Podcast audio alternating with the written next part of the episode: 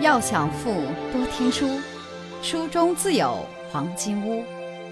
欢迎收听由喜马拉雅出品的《财富背后的传奇》，作者刘宝江，播讲阅读。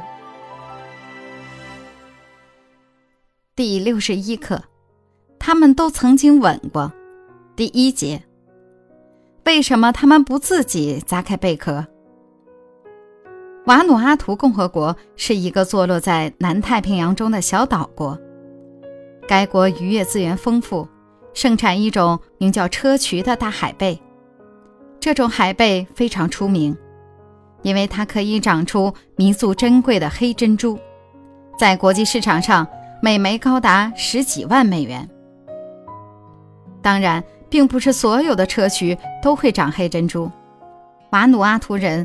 每天捕捞上岸的砗磲数以百计，但其中只有寥寥几个才长有黑珍珠。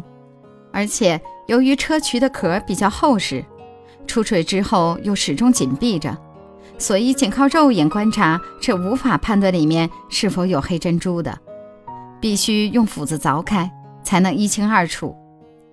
而贝壳一旦被凿开，砗磲就会死去，它的肉又非常难吃。碎壳也没有了经济价值，除非能发现珍珠，否则砗磲立即会变成一文不值的垃圾。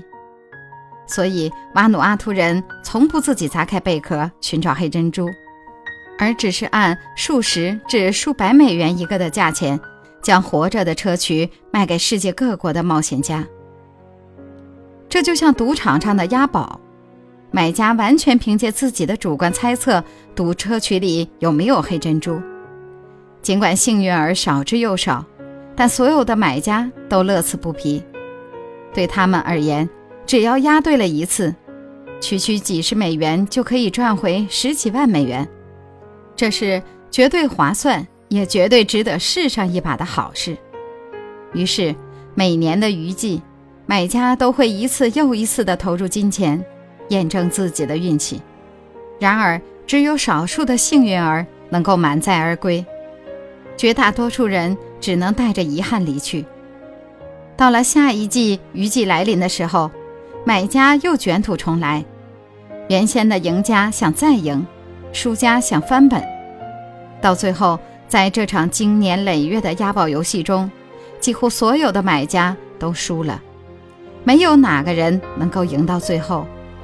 许多人甚至为此倾家荡产，几家欢喜几家愁，有人输就有人赢，赢家就是当地的渔民，他们卖砗磲的收入并不高，但能够稳稳当当地赚取利润，许多年以后竟然也攒下了一笔数目可观的财富。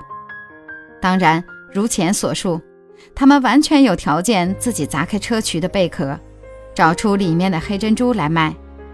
由自己来实现一夜暴富的梦想，但是他们放弃了这样的机会，因为他们知道，小胜十次就是大胜，而大败一次就可能再也没有翻本的机会。财富箴言：所有的赌王都不赌，所有的赌徒都不富。如果您喜欢今天的内容，请点击音频右上方的按钮，一键分享到您的朋友圈。想了解更多财富大咖背后的传奇故事，请订阅关注本专辑。感谢您的收听，欢迎您在评论区留言互动，分享您在财富路上的成功故事。